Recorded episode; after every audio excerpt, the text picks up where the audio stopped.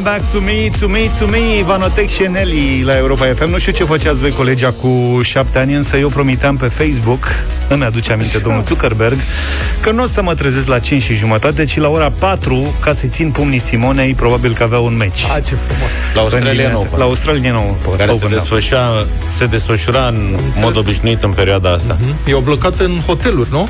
Da, acum e tragedie mare de tot la Melbourne și pe bună dreptate, pentru că 72 dintre participanți sunt în carantină, fiindcă au venit cu niște avioane în care au fost depistate uh-huh. cazuri de COVID. Iar vezi, dacă se fac, vezi dacă se vaccinau? Că la noi în România CNSU a decis că cine este vaccinat nu mai este în carantină când vine din țări Cred că n-au apucat. Da, am văzut, Logic e de discutat. Apucat. Așa. Harald da. s-a vaccinat, nu? Nu, a anunțat că se vaccinează. A anunțat că se vaccinează. Așa. Deocamdată yes. sunt ăștia 72 care au zburat cu cele trei avioane în care au fost depistate cazuri pozitive de COVID. Protocolul din Australia este extrem de strict, printre cele mai stricte din lume, din câte am citit eu până acum. Și oamenii nu fac niciun pas înapoi, astfel că toți acești jucători au fost carantinați timp de două săptămâni în niște hoteluri. Uh-huh. Uh, unii dintre ei, printre care și Sorana Cârstea, au spus că dacă ar fi știut că se întâmplă așa ceva, nici n-ar mai fi mers în Australia, dacă ar fi știut că există un asemenea risc. Sorana spune că nu s-a dispus niciodată în discuția asta, li s-a spus că or să zboare în condiții speciale, cu număr redus de pasageri și că, indiferent ce ar fi, o să fie bine. E, uite că n-a fost chiar așa de bine. Iar acum, după ce Novak Djokovic împreună cu Dominic Tim și Alexander Zverev, jucătorii de top, au fost criticați de ăștia muritorii de rând, dacă care și ăștia sunt milionari, adică să ne înțelegem despre ce vorbim. La ceilalți jucători de tenis te referi. Da, da, da. I-au criticat. Deci ceilalți Dar jucători de, ce? de tenis i-au, ridic, i-au criticat pe ăștia de top, că ăștia, printre care și Simona noastră, au condiții ca lumea, stau la viloanță, la sunt, complexuri. sunt condiții diferite de cazare, organizatorii și autoritățile au pus la dispoziție diferite hoteluri. Ce Aha. s-a găsit Simona prin preajmă pe acolo? Stă, Simona am văzut că stă la un hotel, a ieșit pe balcon, a vorbit cu niște băieți de la un radio australian. Da. Deci da. nu vilă. Nu, da, unii, nu știu, ăsta stă într-un complex uh, Djokovic mici. Păi, și... Sunt hoteluri unde nu se deschid ferestrele exact. la, la cameră și atunci e groaznic. Unii mai au câte un balcon și sunt privilegiați. Da. Adică chiar sunt condiții diferite. Și, și vorba lui Luca, ăia sunt toți milionari, adică l-ai luat pe ăla și l-ai pus două săptămâni într-o cutie de chibrituri. Să vadă și ei cum e la noi la eforie. Și milionar și sportiv. Și Djokovic, fiind un lider al Asociației Jucătorilor, da. un fel de lider sindical, a făcut o serie de lider, cereri. Lider sindical milionar. Exact, da. Mă rog, ca la noi. Și a cerut perioadă de carantină, da, da, da, ca la noi. perioadă de carantină mai scurtă după efectuarea testelor, mâncare mai bună, vă dați seama și le dă lor să mănânce, dacă ai zis, doamne, dați-le și lor Le dă mai... ouă de-alea Știi, scrambled eggs de-alea fierte în apă Cu fasole și roșii sunt... coapte. A, e bine. Salam Victoria, din statul Victoria. Din statul Victoria. în cazuri fericite, cren vârști, niște cașcaval penteleu și a cerut să fie mutați într-o locuință privată unde să aibă și teren de antrenament, să fie lăsat să stea cu antrenorul sau să aibă contact cu antrenorul, pentru că ăștia sunt izolați complet. Uh-huh. Și guvernatorul, sau mă rog, premierul statului Victoria a spus că regulile nu se vor schimba, nimeni nu poate beneficia de tratament special, pentru că nici virusul nu tratează pe nimeni preferențial. Și că acolo a fost o lungă suferință și oamenii au fost în lockdown uh-huh. și au trecut prin momente foarte grele și nu mai vor să revină la așa ceva, astfel încât ne pare rău să fie sănătoși cu milioanele lor. Sincer, mie mi se pare o atitudine foarte corectă. Numai la noi regulile funcționează până când le contestă primul greucean de Cam orice așa. fel ar fi el. Adică greucean politic, greucean om de afaceri, greucean de la biserică. Cum zice cineva vreun greucean de ăsta că el nu vrea să respecte regulile, se schimbă regulile. Și am avut exemple nu știu câte anul trecut. Eu cred că și Novak Djokovic, dacă venea și zicea să îmblânze puțin situația. Păi Novak e mai din zona noastră de aici. Eu cred că el a încercat mai ca la noi, așa, poate ține în Australia. Da, asta că se plâng de mâncare, asta mi se pare cea mai tare, săraci de ei. Da, mă îți ce nu, ca pe mine aici mi s-a rupt sufletul. De cereale de alea ieftine? Auzi, da, eliptica o în cameră? Da. Ar trebui, sper că au. Am văzut niște imagini cu Simona care se antrena în camera de hotel la perete, dădea cu racheta și părea să aibă. Majoritatea Când eram mic și eu mă antrenam la fel, să știi. Adică chiar aveam o rachetă și dădeam în camera la perete. Toți vecinii știu. Da, și uite ce bine mă Vici, SOS, 7 și 28 de minute. Vlad, ajută-mă puțin. Cum e corect? Ai carte, ai parte sau ai parte, ai și carte? Ai parte în parte. Ai parte în parte. da, doamna, e, Zav se referă la o știre care ne-a luat prin surprindere pe toți. Inclusiv pe autorul. Mai ales pe autoare, doamna Dăncilă își anunță debutul literar. A anunțat că va publica o carte. A cui? Asta, să colorăm frumos. Va fi o carte despre relația cu Liviu Dragnea și campaniile electorale din 2019. Urmează momente interesante, a spus doamna Dăncilă. Așa cred și eu.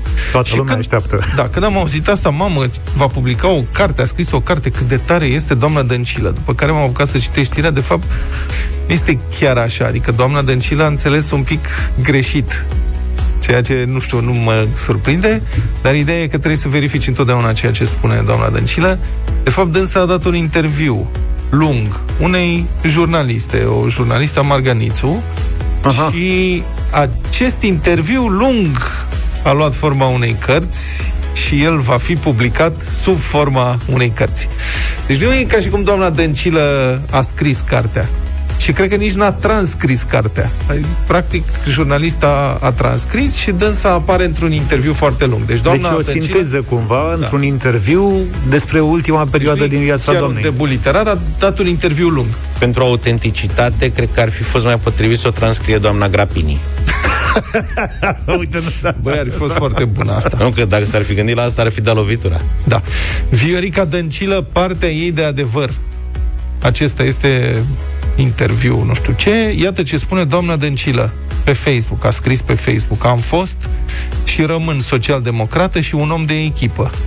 Iar acesta e motivul principal pentru care am amânat lansarea acestui volum pentru perioada post-electorală. Cu alte cuvinte, spune că Adică n-a vrut să zică ce era de zis și ce zice acum înainte de alegeri. Uh-huh. Probabil ca să nu aflăm că unii dintre colegii dânsii erau neetici, morali, hoți, mă rog, de ticăloși da, da, nu da. care cumva asta să influențeze electoratul. Adică electoratul nu trebuia să afle lucrurile astea și să rămână în continuare păcălit. Dar acum, după ce partidul s-a văzut cu saci în căruță, acum gata, putem să spunem cine sunt de fapt ăștia, nu? Așa se înțelege din ce spune doamna Dăncilă despre lucrarea dânsei. Interviul a fost în limba română sau l-a dat direct în engleză cred... ca, pre, nu știu, cartea să fie bestseller internațional? Da, cred că într-un fel de limbă română. Sunt lucruri care trebuie spuse, mai zice doamna Dăncilă, fiindcă PSD nu se poate reclădi decât pe adevăr și pe analiza obiectivă a problemelor trecutului. Mă, parcă sunt la plenara PCR. Da. Revin cu detalii, urmează momente interesante, spune fostul premier, mesajul publicat pe Facebook. De-abia aștept să citesc. Vei cumpăra cartea Vlad? Cu siguranță.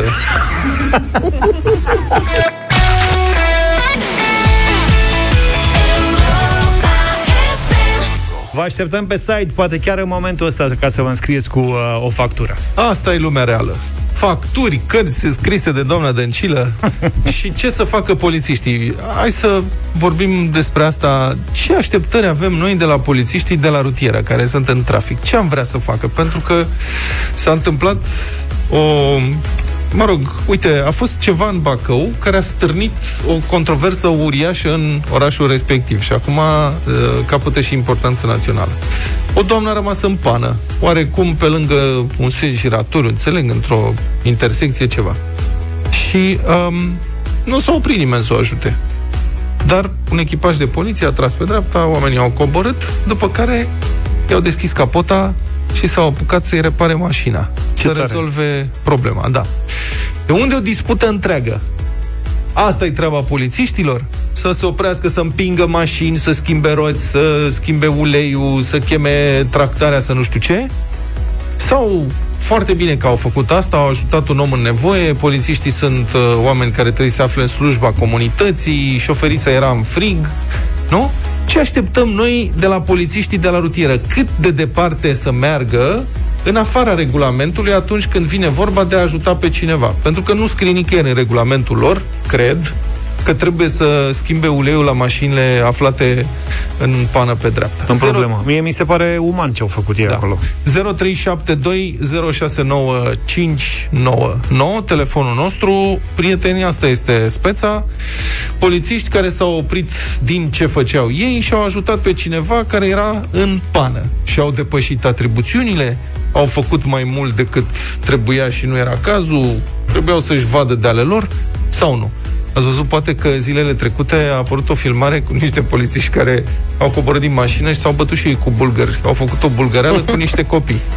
E chestii care mi s-a... Nu vreau să vă Simpatică, influențez. Da. Mi s-a părut foarte simpatic. Adică vedem lucruri de genul ăsta filmate prin America, prin Anglia, prin... și zice, uite mă, ce polițiști drăguți la Da, noi. dar cei care Scandal. contestă gestul de la Bacău spun că ei nu plătesc poliția ca să repare mașinile uh-huh. unora Păi da, dar dacă s-ar fi aflat ei în aceeași situație, le-ar fi plăcut domne. ca polițistul respectiv sau oricine, că înțeleg că nu s-a oprit nimeni acolo. Știi? Nu s-a oprit nimeni.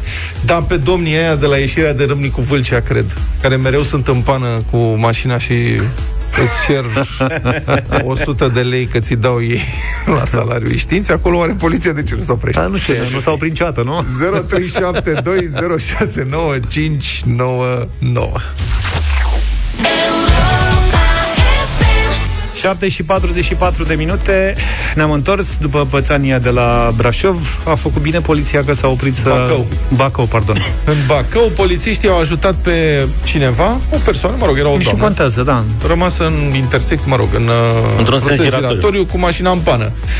Poze pe Facebook, mă rog, unii pro, alții contra Chiar l-au acuzat pe primar. Da, nu, dar rămâi interzis la noi cum apar reacții contra. Știi că nu te aștepta. Adică e o poză cu niște politici. Toată lumea te aștepta să fie pro, nu? Să zică, mamă, ce drăguț că... Și când colo te trezești că apar, da, apar mulți, nu unul, doi. Discuția e bună. Tu dacă da. rămâi în pană pe marginea drumului, te aștepți să vină poliția rutieră să te repare? Păi nu dacă trece pe acolo și n-are altă treabă, și adică faci nu e cu în mâna. misiune. Șeful, hai schimbă și mie roata. Da. Vezi? E o chestie de evaluare aici. Nu zic că Corect. sunt uh, pentru sau împotrivă, dar e bună o discuție întotdeauna. Hai să vedem, sunt multe mesaje, multe apeluri telefonice Le luăm pe rând Domnule românul ăsta, dacă îl inviți la nuntă, nu vine. Dacă nu-l inviți, se supără. Se supără, da. Dacă poliția ajută pe cineva în necaz, se supără. De ce Că de ce n-a pus radarul? Să mă prind. Mulțumim tare mult pentru mesaj Alinie cu noi, bună dimineața Salutare! Neața. Bună dimineața, băieți, din nou. Ce zici? Uh, mi se pare un gest foarte normal ce au făcut acei polițiști Uh-huh. și stau și mă gândesc ce a fost în mintea celor care au trecut pe lângă acea femeie și nu au ajutat-o. Uh-huh. Adică mă gândesc că până a ajuns echipajul de poliție au trecut multe mașini pe lângă respectiva doamnă. Un gest normal, un gest simplu, au ajut, scoate mașina din intersecție pe dreapta și de acolo se descurcă. Uh-huh. Adică nu cred că se pune problema ca polițiștii să repare mașini, dar Acum, dacă tu vezi o mașină trasă pe dreapta, o capotă ridicată, te oprești? Nu, mă refeream dacă e într-o intersecție sau un sens giratoriu. Era da, într-un mă sens opresc. giratoriu pe dreapta undeva. Te oprești? Adică te oprești să vezi ce se întâmplă? Serios întreb. Nu, de, nu mă opresc dacă e pe dreapta, clar că nu era blocă în mijloc. circulația, dar uh, nu cred eu că polițiștii a reparat mașina. Probabil au oprit să vadă ce s-a întâmplat, uh, Mhm. dacă are nevoie să sune la o plat, plataformă sau ceva, dar nu cred eu că e de criticat gestul polițiștilor. Mulțumim pentru intervenție, Alin. Hai să mai încercăm și cu mesaje Bună dimineața, băieți! Și Vlad și George, ambii aveți dreptate. Vlad, pentru că, într-adevăr, nu scrie nicăieri, probabil, în regulament că nu au voie, dar nici nu scrie că au voie, adică... Și apoi George are foarte mare dreptate pentru că, da, înainte de toate suntem oameni și au făcut un lucru omenesc și un lucru normal într-o societate în care trăim împreună și ar trebui să fim cu toții uh, altruiști și să ne ajutăm apropiații uh, în momente mai puțin uh, fericite. Uite, vă spun un lucru foarte scurt. În 1995 am avut o bursă de jurnalism la Londra, BBC. Și am stat multe luni acolo și la un moment dat m-am rătăcit undeva prin Londra, pe străzi. Și știam că poți să vorbești despre orice cu Bobby. Bobby fiind polițistul uh-huh. britanic. M-am apropiat cu oarecare fereală de unul care era într-o intersecție, pentru că în 95 în România Polițistul nu era da, nu Bobby prea. Noi, eu încă aveam în memorie, toți știam că nu interacționez cu milițienii și polițiștii ăștia nu prea sunt ca suspecți. Și l-am întrebat, cum pot să ajung, nu știu, ne mi-a explicat pendelete. Și am stat un pic de vorbă cu el și l-am întrebat, bine zic, dar de unde știi, adică cum știi atât de în detaliu cum să ajung acolo? Era complicat. Și mi-a spus pentru că eu sunt în serviciul comunității, deci al cetățenilor și trebuie să știu lucrurile astea ca să-i ajut când au nevoie. Și nu mi-a, n-am uitat niciodată atitudinea acelui polițist londonez. Sunt aici ca să te ajut. Așa ar trebui să fie poliția locală la noi, uh-huh. zic eu. Dan, bună dimineața! Bună dimineața! Bună, din- bună dimineața! Te rog! Uh, eu aș, la cei care critică poliția, mm. le-aș pune o întrebare. Cum ar fi fost dacă în locul acelei doamne ar fi fost soția lor? Da, ar fi trebuit lăsată în drum sau ar mhm. trebui ajutată? Da, și toți ceilalți care trec pe lângă și claxonează sau trec prin bal. Dă-te! Da, da, da, da, da, exact, exact, exact. Mută-mă Cum ar fi fost? Ar fi fost bine? Da, bună observație, deci dacă, bravo. Uh, poliția rutieră trebuie să fluidizeze traficul rutier. Dacă acea mașină încurca traficul rutier, mi se pare normal. Foarte bună observație. Mulțumim. Dan, mulțumim. Florin, ești în direct. Salut. Da, ai fost în direct. nu nimic. Mai departe. Dan, bună dimineața. Salut, Dan, din nou. Bună dimineața, băieți. Noi mereu suntem ca gică contra. Dacă cumva fură cineva o bicicletă și nu găsește poliția făptașul, wow, se lovească Sfântul Ilie că n-au găsit făptașul. Dacă depășești pe linie dublă continuă și te amendează poliția, wow, se lovească Sfântul Petru, că de ce m-a amendat? Mereu suntem gică contra, dar sunt și cazuri când au un exces de zel, m-a oprit că nu mergea un bec, i-am arătat că am 10 becuri să mă lase să schimb becul și nu m-a lăsat domnul polițist până nu m-a amendat. Zi frumoasă, trebuie să ne ajutăm semenii. Oameni răi, domne, mulțumesc. Ați auzit de cazul ăla de pe pârtie? Când câțiva un domn a aruncat, sau început să, mă rog, mai mulți. A, cu ambulanța. Cu ambulanța, a trecut o ambulanță da. cu sirenă și s-au supărat unii că le sperie copiii și au început să arunce cu lucruri în ambulanță. Asta a fost, da, tare. Da, după care, uh, mă rog... A ieșit iure și acolo. A ieșit iure și a venit uh, jandarmeria, cineva a sunat la 112 că îi agresează jandarmii. Înțelegi? Deci oamenii sunt total duși cu capul pe cuvântul meu. Care este ideea? De ce să arunci cu ceva într-o ambulanță care trece cu girofaruri? Ce, ce mintea ta? Cum, cum ajungi să faci asta? Hai mai departe. Bună dimineața. Bună dimineața. Poate ați văzut și cazul de la Brașov când uh, un domn polițist a dat zăpada uh-huh. de, pe o, de pe luneta unei mașini. Da. Ce vreau să zic că dincolo de uniformă sunt oameni și uh-huh. oamenii trebuie să se ajute.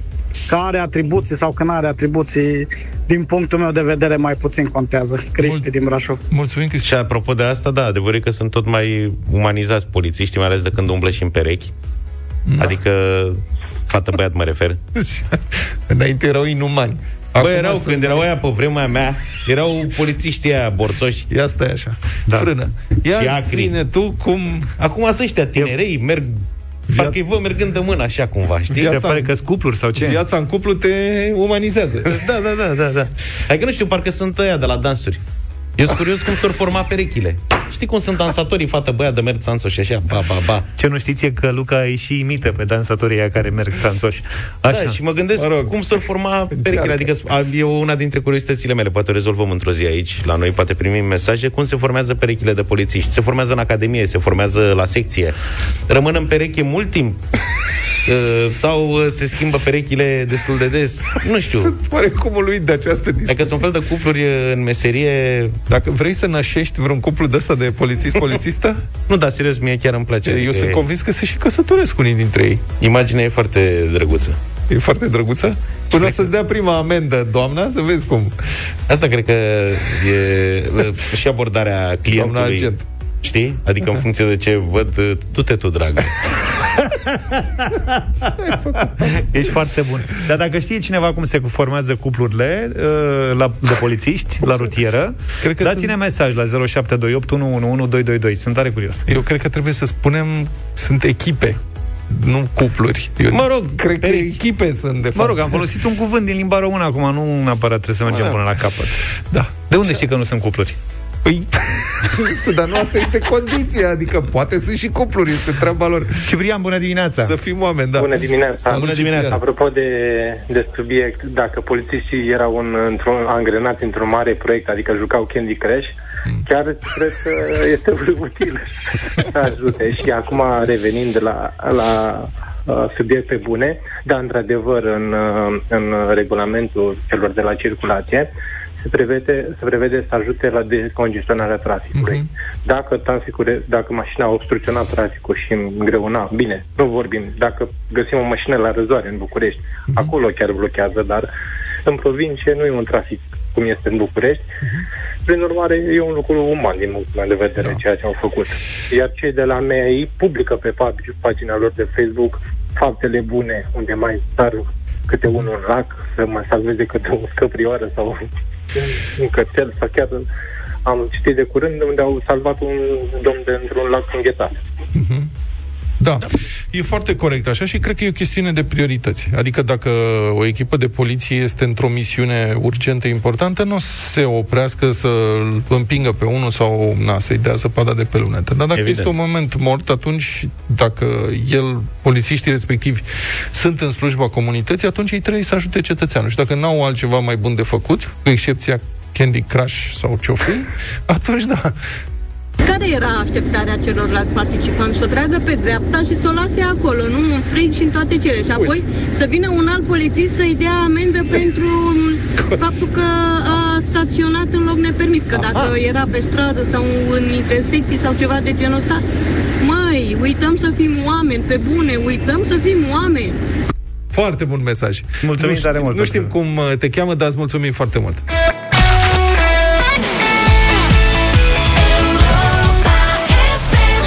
Khalid cu Ed Sheeran de data asta Beautiful People, 8 și 9 minute, bună dimineața! A început uh, a doua etapă a campaniei de vaccinare anticovid. La sfârșitul zilei de ieri, ceva mai mult de 29.000 de români primiseră prima doză de vaccin în cadrul acestei etape.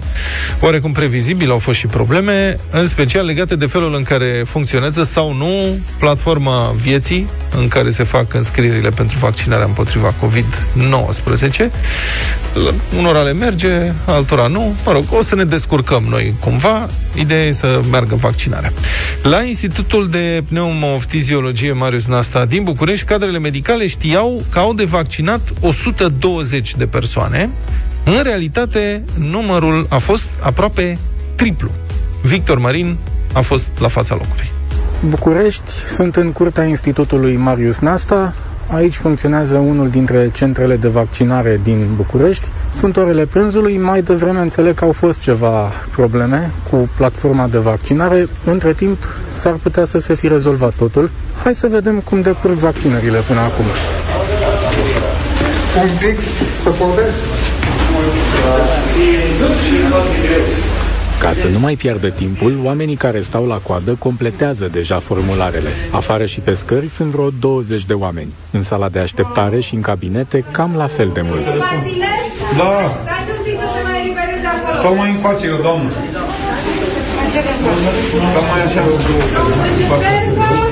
Medicul Andreea Ioaneș este coordonatoarea centrului de vaccinare. Spune că deși lucrurile au intrat cumva normal, cadrele medicale lucrează la foc continuu.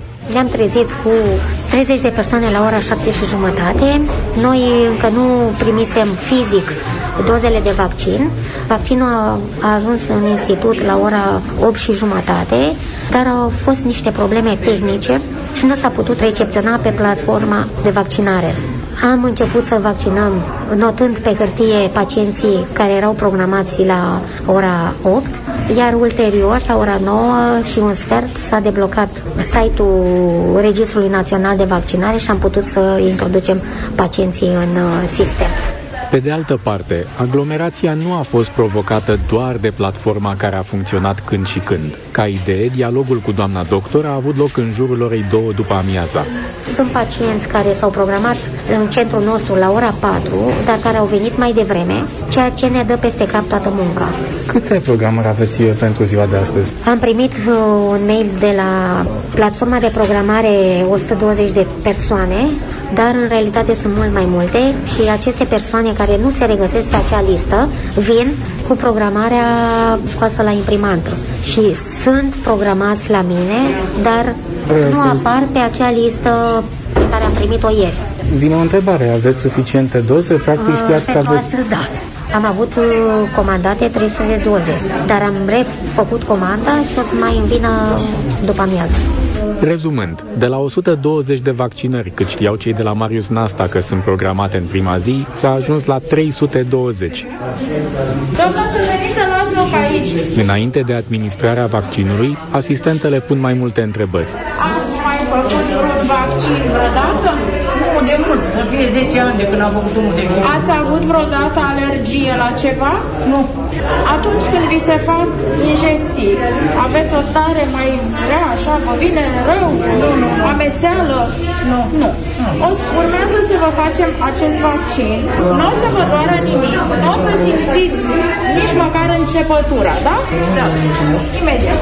Doamna Ana a fost programată la vaccinare de către fiul ei, folosind platforma electronică. Nu m-a durut, nu m-a durut, sunt bine, trebuie făcut, trebuie să înțeleagă toată lumea să vină. Ce v-a convins să vă vaccinați? Televizorul, bineînțeles, medicii care au ieșit pe post, că după ei ne ghidăm, nu după spusele la toată lumea. Asta am venit. Dacă nu sunt indiscreți, dumneavoastră ce probleme de sănătate aveți? Nu, am un pic de diabet și un pic de tensiune, care tot așa e o pastilă dimineața, dar altceva nu am. Astea sunt boli de bătrânețe, cum s-ar zice. Ceva mai tânăr este domnul Cristian. Este supraponderal și a fost programat de medicul de familie. Doar ce făcuse vaccinul și aștepta să treacă 15 minute, timp în care medicii se asigură că nu apare vreo reacție adversă. Pe mine nu m-a impresionat faptul că s-a vaccinat președinția pentru asta mine nu reprezintă nimic, deoarece uh, m-am vaccinat de frică, practic, pentru că ideea de a mă sufoca într-un spital, să fiu intubat, uh, mă îngrozea. Pentru doamna Mădălina a contat și faptul că mai mulți apropiați s-au îmbolnăvit. Eu am fac antigripal în fiecare an, cel sezonier pare mai dureros cel anual decât ăsta. Cred în vaccinare, cred în ideea de eradicare a atâtor boli de-a lungul anilor prin inventarea vaccinurilor, drept pentru care am acceptat și de data aceasta. Ați avut uh, cunoscuți care s-au îmbolnăvit de COVID? Chiar săptămâna trecută am aflat despre un, o cunoștință, aș putea spune, pe care am cunoscut acum 2 ani într-o vacanță, care din păcate a decedat la 44 de ani. În prima zi a celei de-a doua etape de imunizare au fost vaccinați în jur de 30.000 de români. Dintre aceștia, 45 au acuzat reacții adverse ușoare. Autoritățile spun că în perioada următoare, capacitatea zilnică de vaccinare ar putea ajunge la 100.000. Momentan, jumătate dintre români spun că nu s-ar vaccina și din acest motiv, medicii cu care am stat de vorbă se tem că aglomerația din centrele de vaccinare ar putea să țină doar câteva săptămâni. Asta este, bravo! Ce mișto sună, facturi! da, avem uh, și astăzi, am făcut și astăzi uh, în această dimineață o extragere. Avem un uh, nume, un prenume, Florentina Georgescu, din București, are o factură la telefonie mobilă de 323 de lei și 51 de bani pe care am putea să o plătim dacă ne sună în următoarele 10 minute la 0372069599. Florentina Georgescu, ne suni și noi îți plătim factura. 323 de lei la uh, telefonie mobilă? Da, probabil vreau, că plătește pentru toată scara. O să vreau să am o discuție cu Valentina când o să intre în direct și vreau să-ți mai spun că am primit un mesaj și de la Marian din București care ne întreabă Neața domnilor, s-a înscris și Pablo Cortasero ah. la facturiadă. Pentru cei care nu știu, Cortasero este cel care o conduce pe Dinamo în momentul ăsta. E reprezentantul Fondului Spaniol de Investiții care nu investește, de fapt, în Ștefan cel Mare. Nu le dai idei că se înscrie tot DDB-ul la... Da. Noi așteptăm, așteptăm pe Florentina Georgescu în continuare. Cred că mai sunt vreo 9 minute. Sună-ne și multă baftă!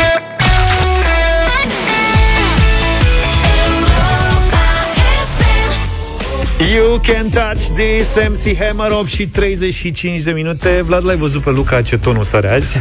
nu Măi, chiar E alt om, adică... Într-un fel, așa credem noi Dar el, săracul, a venit, era frânt dimineață Pentru că ieri a făcut eliptică Și a cumpărat bicicletă eliptică Dar ți-ai montat-o, nu? Am văzut pe Facebook Ți-ai montat-o? Montat. Mi-au montat-o niște cetățeni specializați Ți-au, pierd, ți-au rămas șuruburi ceva, nu? Nu, Bun, nu că n-am nevoie, montat-o Vlad. eu. Dacă mai ai nevoie mai am eu V-a povestit Vlad săptămâna trecută Și el are eliptică, eu pe el l-am urmat el m-a influențat să iau uh, această eliptică și el a montat-o singur și au căzut niște șuruburi în mască, v-a povestit el atunci. Acum, eu, ținând cont de povestea lui până la capăt, Nu m-am băgat să o montez, am avut Stai. montaj specializat. Cine n-are un neîndemânatic să-și cumpere?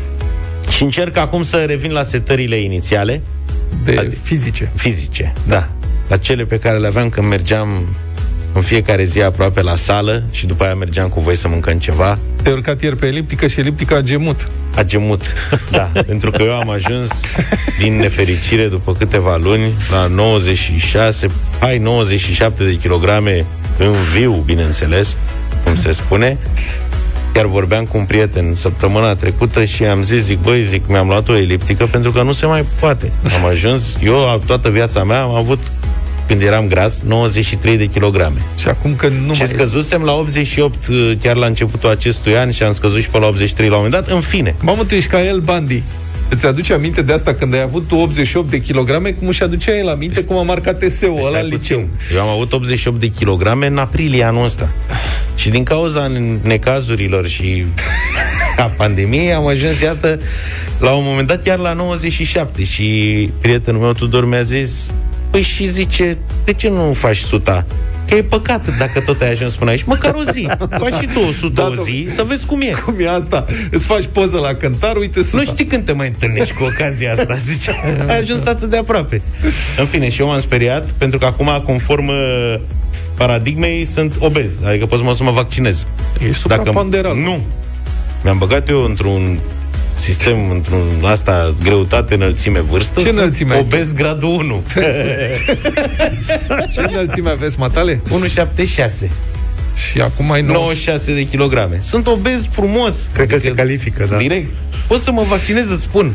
Eu am 1,87 și am 96 de kilograme. Dar nu despre tine este că vorba. Și eu... Te rog să nu mă indispui suplimentar. După cum vedeți, eu nu spun câte am. Nici măcar înălțimea nu mă spun. Și Hai da, zi. Nu, n Hai zi acum, nu, dacă nu. dai deschis subiectul. Hai, mă, eu... Recunoaște în fața Dar nu e rușine să fii obez. Nu. Săptămâna trecută m-am urcat pe cântar, după ce am avut cântarul fără baterie.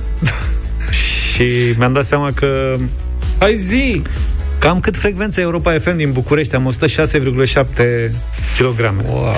Iar în această dimineață, pentru că ieri m-am hotărât să iau nu era îmbrăcat. Să iau și eu ușor, ușor, așa. așa. Era seara, mă rog, am zis că sunt foarte multe kilograme, prea mult oricum. Era apăsat de grijile zilei. Și el m-a zis, băi, ar trebui totuși să o iau și înapoi, adică să nu mai urc așa, așa. prea mult și dimineața mi-am asta aminte și zic, ia să mă mai uit o dată pe cântar, că de fapt dimineața trebuie bine să te cântărești și să văd de unde plec. De unde ai plecat?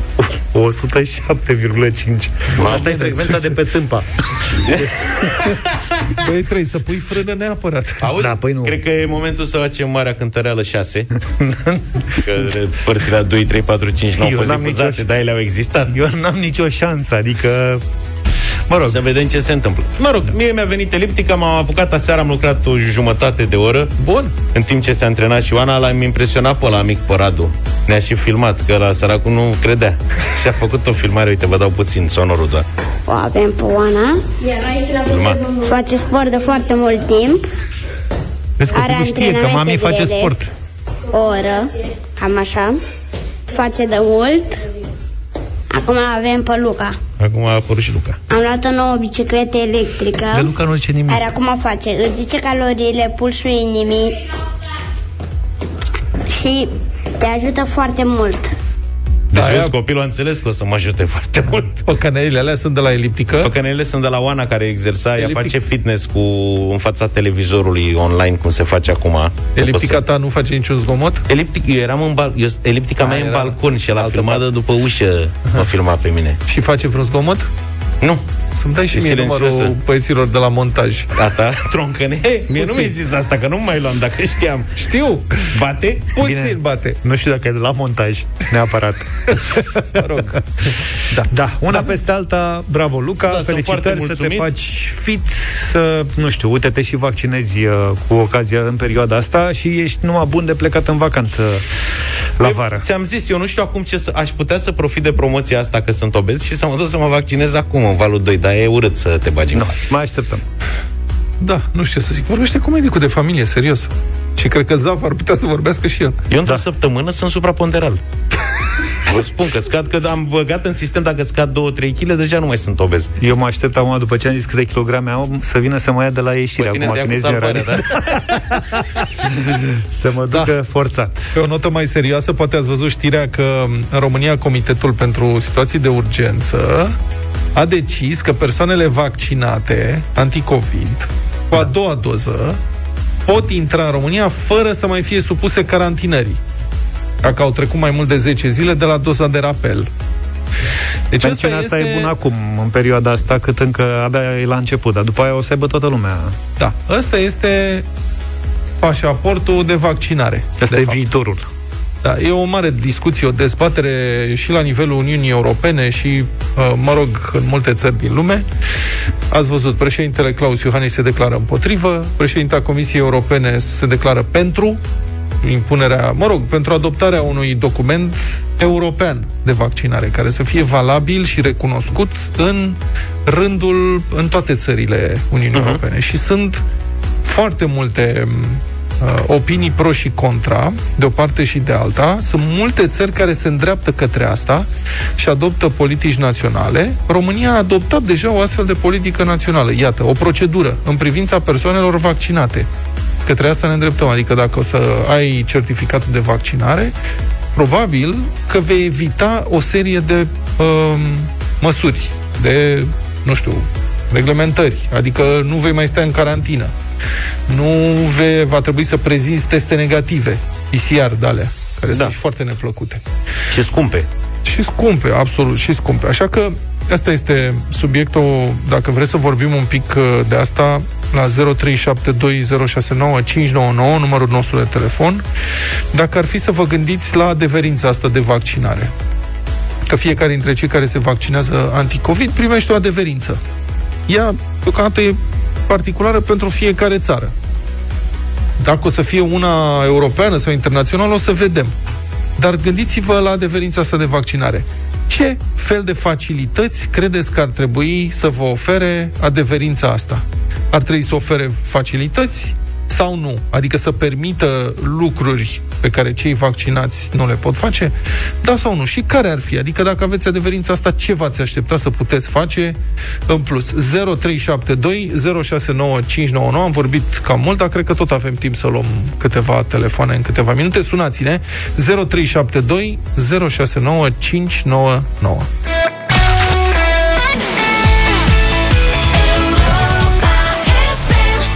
Smiley și Delia la Europa FM 8 și 51 de minute. Ne vedem noi. Ca să ne vedem, ar trebui să ne vaccinăm. Da. Um, o să mai avem câteva minute să vorbim despre um, facilitățile pe care credeți că ar trebui să le ofere sau nu adeverința de vaccinare. Asta în contextul ultimei decizii a Consiliului a CNSU, care a decis că persoanele vaccinate cu a doua doză anti-COVID pot intra în România fără să mai fie supuse carantinării dacă au trecut mai mult de 10 zile de la rapel. Uh, asta este o excepție de la carantinare. Același regim se aplică și în cazul uh, persoanei care este contact direct cu o persoană pozitivă, dacă momentul contactului a fost la mai mult de 10 zile de la vaccinarea cu a doua doză, cea de rapel. Deci, iată, dacă ești vaccinat, deja ieși din uh, uh, procedura obișnuită, nu mai e nevoie să stai în carantină dacă vii dintr-o țară, mă rog, de pe lista roșie sau dacă ai intrat în contact cu o persoană uh, infectată cu COVID. 0372 069599 Asta vine în contextul mai larg al unei dezbateri ce se intensifică despre posibilă apariția unui pașaport COVID, cu multe argumente pro și contra la fel de întemeiate. Propun să începem cu un mesaj. Eu, de exemplu, sunt alergic și nu pot să fac vaccinul. Asta înseamnă că eu nu pot să beneficiez de beneficiile respective sau care ar putea să apară. Nu mi se pare prea corect. Foarte bună observație. Sunt oameni care nu se pot vaccina din motive medicale și pentru aceștia va fi dificil și trebuie să-i protejăm în continuare pe ei. Dar, într-adevăr, persoanele care nu sunt vaccinate vor rămâne pe procedura veche. Adică dacă intră în contact cu persoane infectate, vor trebui să intre în carantină. Sau dacă vin din zone roșii, vor trebui să intre în carantină. Titi e cu noi. Bună dimineața! Bună! Bună, bună dimineața! Salut! Ne ascultăm! Uh, de la bun început aș vrea să menționez că după cum știți, părerile pot fi împărțite pro și contra vaccinului. Încă de la început, de când a apărut vaccinul, există această dezbatere permanentă. Uh-huh. Uh, vis-a-vis de facilități, uh, aș putea spune că pe mine mă interesează să mă pot deplasa. Unul dintre lucrurile care ne împiedică să ne deplasăm este faptul că trebuie să stăm în carantină oriunde am merge, acum în Europa. Da, din păcate. În ultimul an de zile s-a întâmplat foarte des lucrul uh-huh. Ori eu, personal, este, uh, mă gândesc la aspectul acesta, e, leg- e online. Da. Hoteluri, autocare uh, și așa mai departe sunt implicate în mod direct uh, în acest lucru uh-huh. și cred că economia fiecare țări ar putea să meargă mai departe dacă am putea să ne deplasăm mai repede, n-am mai trebuit să stăm două săptămâni în casă uh-huh. și acolo și acasă. Asta însemnând o lună deci, de pe care ai... Ca să rezumăm, ai fi de acord cu uh, dreptul de a călători liber în cazul în care ești vaccinat. Absolut, pentru da. că în felul acesta lucrurile merge mai bine pentru fiecare dintre noi. Mulțumesc pentru mesaj. Se poate călători și acum în multe țări fără carantinare dacă prezinți un test PCR negativ făcut cu nu știu câte 72 ore, 72, 48 de ore, fiecare țară alte are regulile sale. Deci dreptul de a călători nu este interzis, ci este supus unor măsuri de prudență epidemiologică. Fix 20 de secunde mai avem Cătălin, bună dimineața. Salut Cătălin. Bună dimineața! Se știe că printre noi circulă destul de mulți, poate asimptomatici. Uh-huh. Și aceștia posibil pot să răspândească boala. Am o întrebare. Da. Dacă ești vaccinat și cum să spun, contactezi boala, faci o formă foarte ușoară sau mai ușoară, dacă mai Dar transmis mai departe. Poți să răspândești, da, poți să răspândești boala. Ce se întâmplă în situația de față? Asta este, am zis 20 de secunde, din păcate nu mai avem timp. Asta este marea întrebare. Vom vedea ce se întâmplă pe măsură ce vor veni datele, dacă cei vaccinați și transmit mai departe. Speranța este să nu.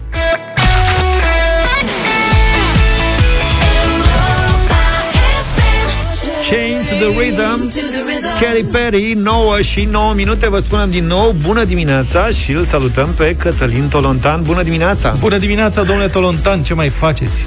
Bună dimineața, bună dimineața. Voi citi un titlu din Libertatea de astăzi. Este o opinie pe care a scris-o Victoria Stoiciu. Ea este coordonator de programe la Fundația Friedrich Hebert din România. Și titlul sună așa. În timp ce discută despre asistații care primesc nemeritat ajutoare, guvernanții nu vorbesc despre bogații care își ascund averile. Probabil că ascultătorii Europa FM sunt la curent. Noul ministru al muncii, Raluca Turcan, a atacat în vorbe deocamdată, să vedem la fapte, uh, extrem de puternic situațiile în care mai mulți oameni din zone diferite ale țării beneficiază în mod nemeritat, prin aranjamente pe care le fac mână-mână cu autoritățile, de acea, um, de acea sumă a venitului minim garantat. Ceea ce este corect din punct de vedere, din toate punctele de vedere. Deci este corect să ne asigurăm că oamenii respectă legea, este corect să ne asigurăm că bugetul statului este uh, onest folosit și ajunge la cei care au nevoie cu adevărat de acești bani, nu, de la, nu la cei care își înscenează o situație dificilă. Ceea ce, ceea ce ar fi interesant de, de, de vorbit în dimineața asta este pentru câți bani se bat acești oameni. Care este miza uh, uh, lunară? Ea este de 141 de lei. Acesta este în România net. Acesta este în România venit, venitul minim garantat oferit de stat în condițiile în care ești extrem de nevoiaș ca să, hai să rezumăm situația oamenilor respectivi sau mimezi că ești extrem de, uh, de nevoiaș. Ce remarcă Victoria Stoiciu? Este următorul lucru. Uh, numai o secundă, da, bun, sigur, sunt 141 de lei aceștia, dar mai sunt și alte ajutoare pentru persoanele nevoiașe. Asta este venitul minim garantat, care a fost uh, uh, implementat, cred că, de guvernul Năstase. O idee bună. În sine nu mă împotrivesc, dar mai sunt și alte. Mai sunt ajutoare de încălzire, din câte știu. Adică nu da, este singurul. Sunt nu, nu, nu, mai sunt, sigur, mai sunt ajutoarele pentru copii și știm că sunt situații în care, deși acestea aparțin copiilor, uh, părinții uh, le, uh, le, da. le folosesc în alte scopuri decât cele dedicate. Da, da, da sunt, Bun, sunt, sumele sunt, sunt foarte mici. În mod evident, sumele sunt foarte mici. Nu permit cuiva să trăiască numai din asta sau dacă se întâmplă, trăiesc numai trăiesc la limita, cum să spun, sărăcii medievale, ca să spun așa. Dar e o chestiune de principiu. Banii sunt acordați pentru sprijinul celor care au nevoie și ar trebui folosiți corect, nu furați. Fără discuție, fără discuție. Din păcate, fix în aceeași țară, și asta cred că merită să nu uităm și să insistăm să le cerem politicienilor să ne explice un lucru simplu. Care sunt veniturile lor pe baza cărora trăiesc? Când tocmai am, deci până acum câteva luni am avut un premier care, vă amintiți, nu prea lucrase. Nu, nu muncise, da? Decât foarte, foarte rar. Și îi era dificil să explice cum a trăit decent, rezonabil, cu suma de bani pe care o câștigase, respectiv cu impozitele din care uh, plătise impozite la stat. Văd că sunt mișcări în PNL acum foarte, foarte dure împotriva uh, lui Ludovic Orban, despre acest premier vorbi, vorbeam mai devreme, uh, și se pregătește debarcarea lui din partid. E treaba lor să acționeze așa cum uh, vor, potrivit interesului partidului. Remarc însă faptul că se ițesc uh, situații în care oameni cărora le e foarte greu să-și explice stilul de viață prin veniturile explicite, declarate la stat și impozitate, uh-huh să vin și vorbesc despre reforma unui partid de dreapta. Adică te referi la, la Luca Turcan, că ea a vorbit... Nu, uh, nu, nu vorbesc despre ministrul muncii neapărat, da? Deși, uh, e, e de, uh, cum să zic, e o chestie generală. Vorbesc da. în general despre oamenii ăștia. Uh-huh. Vorbesc despre oamenii care cărora le este foarte, foarte greu să-și explice uh, casele, hainele, uh, mhm. vacanțele, mașinile, cu banii pe care îi putem vedea în mod normal când îi pun toate declarație de avere uh, uh câștigați în ultimii 10 ani, să zicem. Da, oricâți, de, oricâți ani luăm. O epidemie, în, uh, e o epidemie de necinste din punctul ăsta de vedere în clasa politică din uh, România. Și uh, exact. știi ce? Și... Unii, unii suntem absolut convinși că fură cu adevărat și își ascund averile și aici e treaba uh, parchetului, a DNA să-i caute, să-i găsească, să le confiște averile, aș vrea să văd și asta. Dar alții câștigă legal banii aceștia prin participarea nejustificată, nenumărate consilii de administrație, sine, curs și așa mai departe, unde la stat se plătește acum foarte bine. Adică chiar sunt bani uriași care se văd uh, greu în mediul privat, unde totuși uh, se poate câștiga bine dacă compania respectivă este foarte profitabilă. Statul oh, da, Ciprian Necula, uh, uh, activistul uh, bine cunoscut, a făcut o serie și face în continuare o serie întreagă de CV-uri care sunt nu doar găunoase din punct de vedere uh, academic și ridicole, oameni care aveau 5-6 funcții la stat și mai făceau 7 facultăți, scriau 10 cărți, nu e nicio exagerare, asta și cifrele, uh-huh. cifrele în același timp, da? Uh-huh. Uh, și care au ajuns să câștige uh, 10-15 mii de euro pe lună în anumite situații, Ufti. pe anumite perioade sau pe perioade de ani de zile. Da. De, din ceea ce numești, numești tu, participări la Consiliul exact. de Administrație și alte diverse, între ghilimele, rente de la stat. Uh-huh. Și Asta sistemul este ipocrizia a fost, despre care deci, vorbeam. El a fost pervertit legal dacă pot să folosesc uh, aberația asta de logică, a fost pervertit legal ca să permită astfel de porcării îngrozitoare. Și aș vrea să văd și eu cum clasa politică are curajul să corecteze lucrurile astea. Uite că am plecat de la una și ne-am la alta. Și dacă păi nu, că vrei... lucrurile da. sunt legate. Este exact principiul vaselor comunicante. Uh-huh. Dacă reproșezi, pe bună dreptate, că unii mărunți fură aia 141 de lei, hai să ne uităm și nu, exact cum spui tu, hoția, dacă e hoție sau nu, e treaba unui judecător în final. Nici măcar a procurorului. El trebuie să-l caute, să-l găsească. Dar judecătorul decide. Până atunci nu le putem spune hoți. Nimă, niciunea dintre, dintre oameni din țara asta și acum vorbim de concret despre politicieni. Dar aș încheia spunând așa. În același timp însă, exact cum spui tu, Vlad, totuși, niciun om politic care nu-și poate explica veniturile în fața legătorilor, n-are dreptul să fie pe scena politică. Indiferent cum să spun, indiferent veniturile și, bineînțeles, stilul de viață, da? Uh-huh. Indiferent dacă uh, de- descoperă corupție sau nu DNA sau parchetele, nu mă interesează asta. Asta e, o, e, e cu totul și cu, alt, și cu totul altă discuție. Deci cei care nu-și pot explica ceea ce au, averea dobândită, conturile bancare și așa mai departe, prin venituri impozitate, corect impozitate, n-au ce căuta să ne conducă, să ne dea lecții despre nimic, inclusiv despre cum să facă uh, o nouă resetare a unui partid. Mulțumesc mult! Mulțumesc foarte mult, Cătălin, pentru participarea în deșteptare.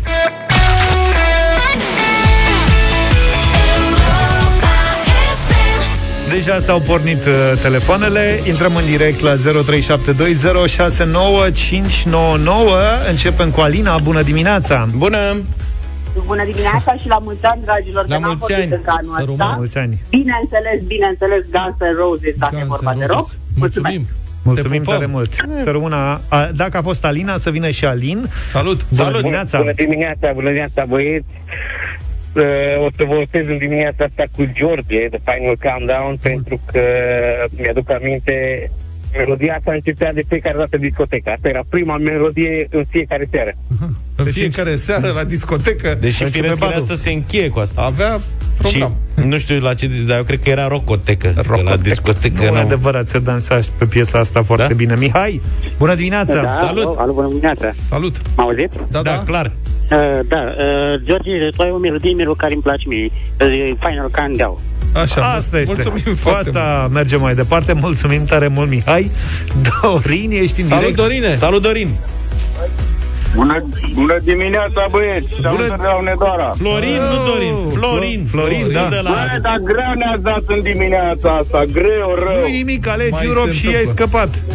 Hai cu Bon Păi Jovi! da, frate, dar totuși Guns. eu știam între Bon Jovi și Guns N' Hai, Roses. cu Guns. Păi, tocmai că Hai ești cu Bon nehotărât. Jovi, să ia și Bon Jovi un vot, că n-a luat Sau nimic până așa. acum.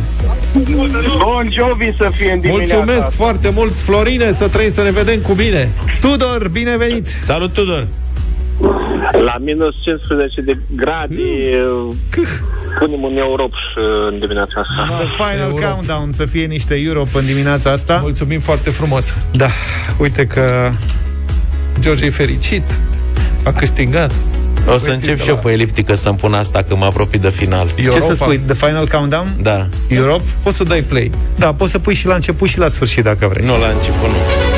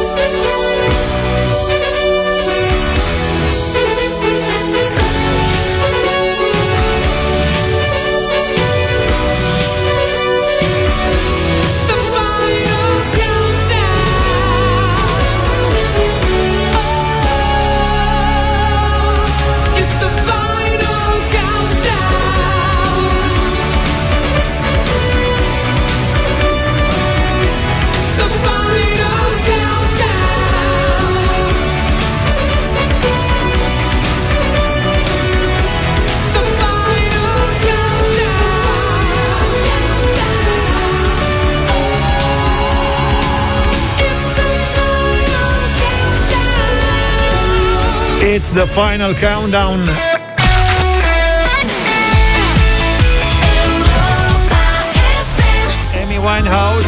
Cu Mark Ronson de data asta Valerie, super hit, 9 și 35 de minute Avem ceva cu bombonele explozive hmm, O englezoică susține că a suferit arsuri grave și daune la dinți După ce a mâncat artificii crezând că sunt bomboane Ce tare Cum au fost bomboanele? Bombă! Bombă! da, spune că a găsit cutia respectivă printre dulciurile de pe rafturile unui magazin Și când a ajuns acasă, femeia a mâncat din ele Însă imediat a descoperit că nu erau bomboane, ci artificii ce i-a dat de bănuit? Bun, și când am văzut știrea, am zis, băi, nu se poate, stai, ce e asta? Cum adică? Adică noi știm artificiile alea care au, exact, au un fitil, trebuie să le dai foc, zic, băi, ce prostia asta? M-am dus la sursă, am început să caut, m-am documentat. Există niște artificii mici care Pentru se gingii. Fan... Bucurie la gingie. Explozie la gingie. Există niște artificii mici care se cheamă fan snaps și care explodează la șoc și sunt folosite ca farse de obicei. Adică uh-huh. ele Luca și Zaf știu sigur și probabil că mulți dintre voi știți, prieteni, eu am descoperit uh, abia aseară, există niște bombonele, ceva care se cheamă kisses, săruturi, care sunt um, au așa o, o formă, nu știu cum să spun, ca niște lacrimi cu un, niște poleială în sus. Da. A, uite. Gata. Așa. Chestii, săruturi, da. ceva, nu? Bombonele, dulciuri. O porcărie. Că e mică. Mică, Nu da. înțelegi nimic de ea, nu alegi. Până scoți polea la aia, se topește, ți un... O, Pupicuri de ciocolată. Nu recomand nimănui. Pupici de... A, și doamna a făcut confuzie cu bomboanele alea. Astea sunt, arată la fel. Deci arată ca niște pupici de ăștia și când îi arunci pe jos tare sau calci pe ei sau nu știu ce, fac un poc, explodează. Și doamna, cred că a luat pupicul, l-a băgat în gură și când și a zis că e cranț. A făcut cranț. a făcut crac. Ai înțeles, Luca? Da. Luca e foarte Bine, doamna, cred că a ras și un gin tare înainte, că n-ai cum, adică orice dulce într-o... Un, ca asta a, el a băgat-o cu totul. Nu, nu sunt poleială, sunt într-o soi de hârtiuță albă, s-o fi crezut că e ceva comestibil, habar Hai mă, fi, tu dacă vezi o hârtiuță albă, asta zic. Nu că la, număr, la nu mănâncă dulce. Eu nu, Dar tu sigur, dacă ai vedea ceva dulce... Eu am văzut poze cu aceste bomboane. Eu sunt foarte precaut cu dulciurile. Să nu iau staniol, că e nasol. Să nu fie prea puține sau cum? În ce sens ești precaut? Să nu halei staniol, că e neplăcut. Mi s-a întâmplat odată. Și? E tare idiot sentimentul ăla de metal. Adevărul că da, te curentează la dinți. Da, da, da, este... E, super nasă. Bun. Dinte fisurat la doamnă și așa mai departe, judecată, chestii, scandal, monstru, deci nu mâncați artificii.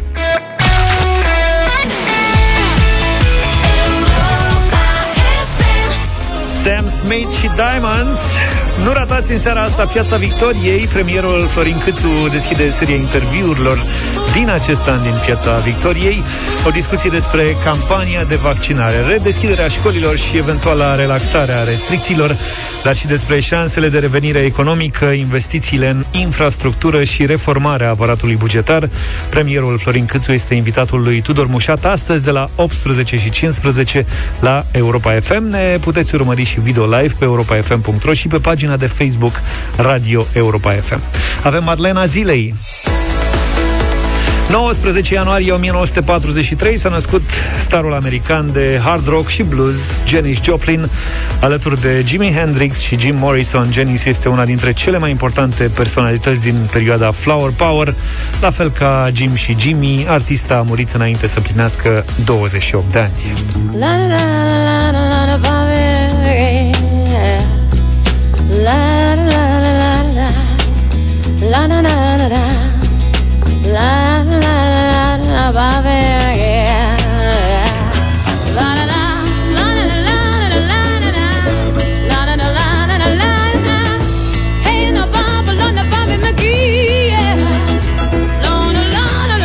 acest mega hit al lui Janis Joplin mă rog, eu cred că e cel mai mișto. E o explozie de fericire acolo. Asta a apărut după moartea ei. Da, n-am e adevărat. Dar n-am avut unde am zis să nu vorbesc decât până la moartea ei și să ilustrez muzical bucata okay. asta. Jenny s-a născut în Texas și a fost atrasă de muzica din cluburi încă din copilărie. La nici 17 ani cânta deja în baruri de blues și jazz, iar la 23 de ani a lansat primul album alături de trupa Big Brother and the Holding Company. În 1967, Jenny s-a participat împreună cu formația sa la festivalul de la Monterey, alături de mari artiști ca Jimi Hendrix, The Mamas and the Papas, Jefferson Airplane, Otis Redding și The Who. În primăvara lui 1968 s-au mutat la New York pentru a înregistra albumul Chip Thrills, pe care se află hitul Piece of My Heart, care a ieșit pe piață în august 1968.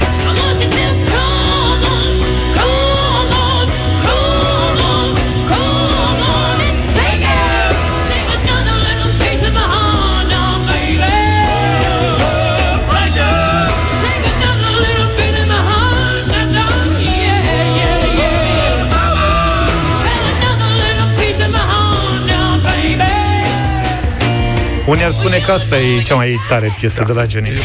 Fenomenală și asta. Și eu Contează ce spune Luca, adică nu poți să... Ne mai pus Atât la unii. Asta e, asta e clar, cea asta mai bună. În 69, Jenny Joplin uh, s-a alăturat unui nou grup, Cosmic Blues Band, fiind lansat albumul I Got Them All Cosmic Blues Again Mama, care avea un sunet diferit de tot ceea ce era obișnuiți ascultătorii să audă. Era un amestec de rock, soul și blues. În august 1969 a avut o apariție de mare succes la festivalul de la Woodstock, unde a cântat Piece of My Heart și Ball and Chain. On a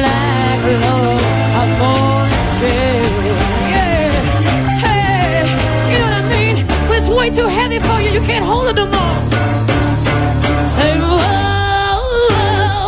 Whoa, whoa, whoa, honey, this can't be just because I got to want your love. Please, please, please, please.